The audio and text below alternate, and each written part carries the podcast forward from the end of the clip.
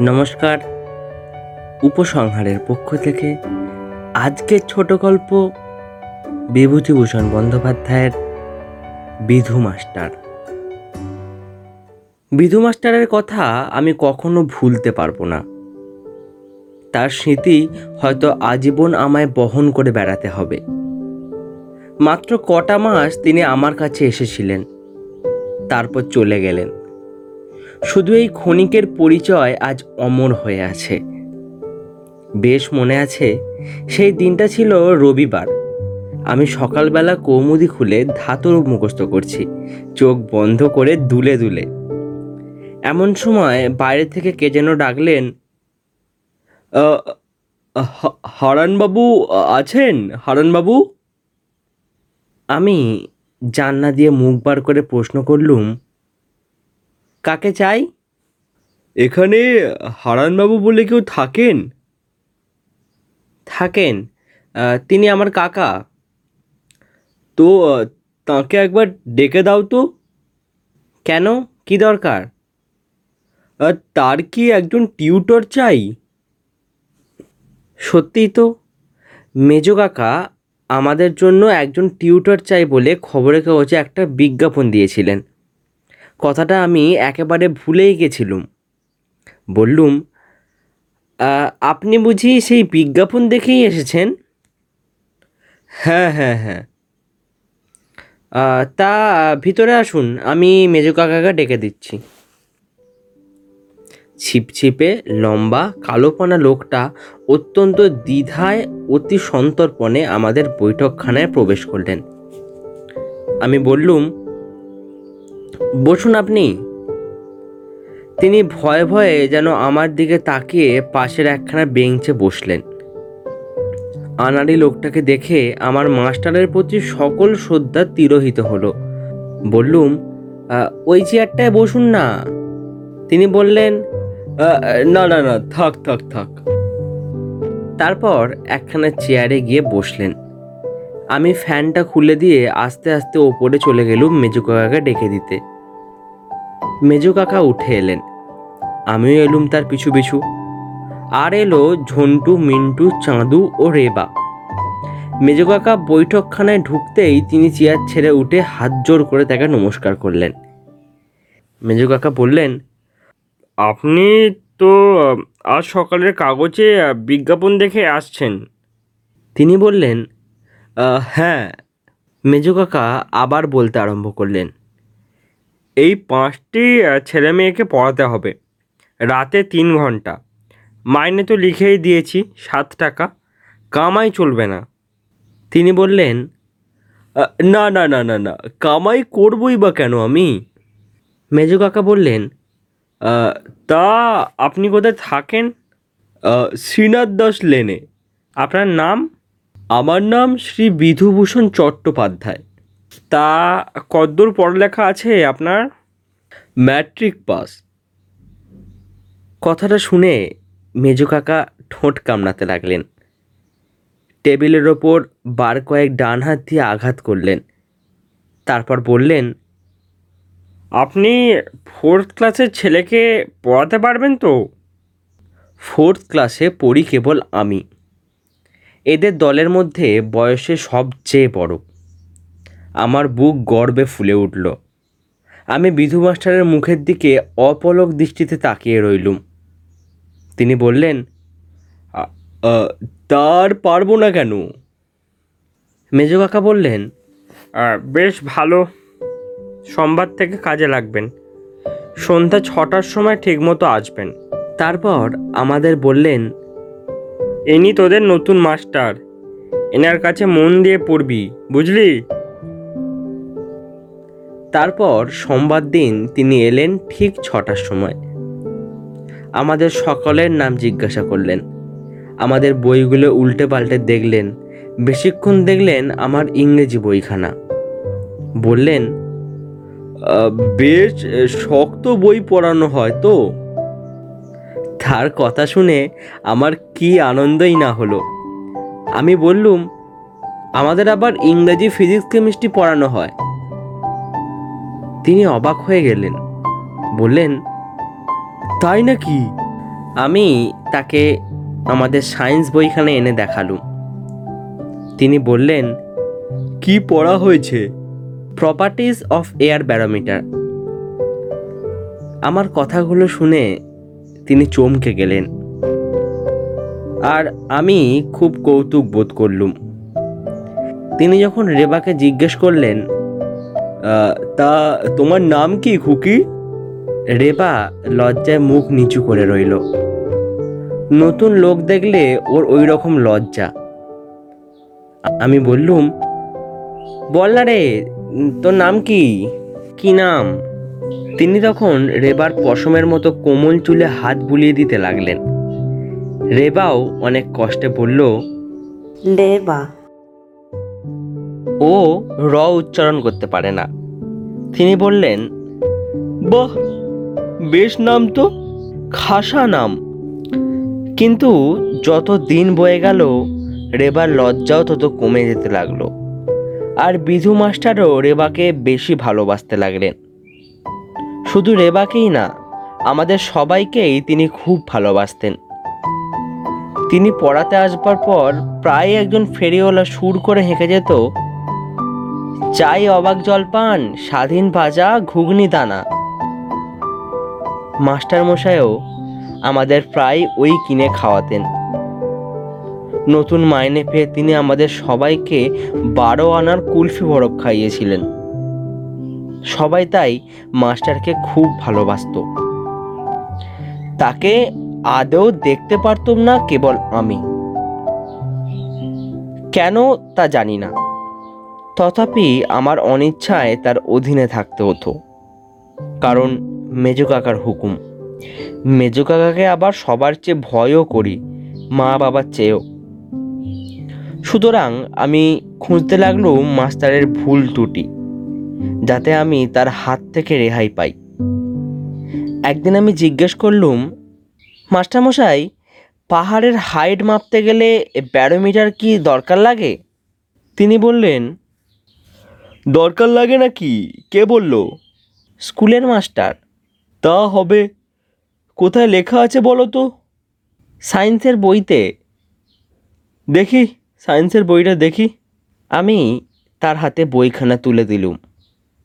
কিছুই বুঝতে পারেননি মাস্টার মশাই। তিনি বইয়ের পাতা খুলতে খুলতে বললেন বেশ বুঝিয়ে দিচ্ছি। কিন্তু আমায় বোঝানো তো দূরের কথা। তিনি নিজেই হয়তো সেই ইংরাজি অংশটার সঠিক অর্থ হৃদয়ঙ্গম করতে পারলেন না। অগত্যা অনেকক্ষণ পরে তর্জমা করে দিলেন। তারপর জিজ্ঞেস করলেন, বুঝতে পেরেছ? আমি বললুম, কিছুই না। তিনি বললেন আচ্ছা আমি তোমার বইখানা বাড়ি নিয়ে যাচ্ছি। একবার পড়ে ভালো করে বুঝিয়ে দেব। বইখানা নিয়ে গেলেন সত্যি। সেটা আমায় ফিরিয়েও দিলেন যথাসময়ে। কিন্তু আমার প্রশ্নের কোনো উত্তর দিতে পারলেন না। কথাটা কাকাকে বলতেই তিনি বললেন আচ্ছা কেমন পড়ায়, তা আমি দেখছি। পরের দিন তিনি আমাদের কাছে বসে পড়া শুনতে লাগলেন। মাস্টারমশাইয়ের পড়ানোর তিনি প্রায় ভুল ধরতেন। হয়তো বলতেন লুসি গ্রেড শেষ স্ট্যান্ডা দুটো আরও বিশদভাবে বুঝিয়ে দিন। ওই যে, ওর rough and smooth tips along and never looks behind and sings a solitary song that whistles the wind. ওর ভাবার্থটাও ভালো করে বুঝিয়ে দেওয়া উচিত। বুঝছেন কি না? এসব ক্ষেত্রে মাস্টারমশাই কোনো কথা বলতেন না বড় একটা। কাকাকে তিনি বেশ সমীয় করে চলতেন। তিনি বড় একটা বুদ্ধির অঙ্ক কষতে পারতেন না। একদিন কাকার সামনে তিনি একটা অঙ্ক এক্স দিয়ে কষেছিলেন। কাকা বললেন, সব গোলমাল হয়ে গেল মাস্টার মশাই তিনি বললেন কেন? কাকা বললেন, ও অঙ্ক তো আপনি অ্যালজেব্রার প্রসেস অনুযায়ী করতে পারবেন না। যাই হোক তিনি কোনো উপায়েই আমায় অঙ্কটা বুঝিয়ে দিতে পারলেন না। তিনি চলে যাওয়ার পর কাকা বললেন, মাস্টার দেখছি তো সুবিধার নয়। এমন সময় বিশ্বকর্মা পূজা এলো। আমরা বললুম, মাস্টারমশাই, আমাদের ঘুড়িলাটাই কিনে দিতে হবে। তিনিও রাজি হলেন। কারণ তিনি সম্প্রতি মাইনে পেয়েছিলেন। তিনি আমাদের সেন্ট জেমস স্কোয়ারের দক্ষিণ কোণের একটা মণিহারি দোকান থেকে এক টাকার প্রায় ঘুড়িলাটাই কিনে দিলেন। কিন্তু আমাদের তিনি যা কিনে দিতেন সে সম্বন্ধে কাউকে বলার নিষেধ ছিল। এসব লুকিয়ে লুকিয়ে আমাদের দিতেন। রেবার জন্মদিনে তিন তিন টাকা দামের একটা কলের রেলগাড়ি কিনে দিয়েছিলেন।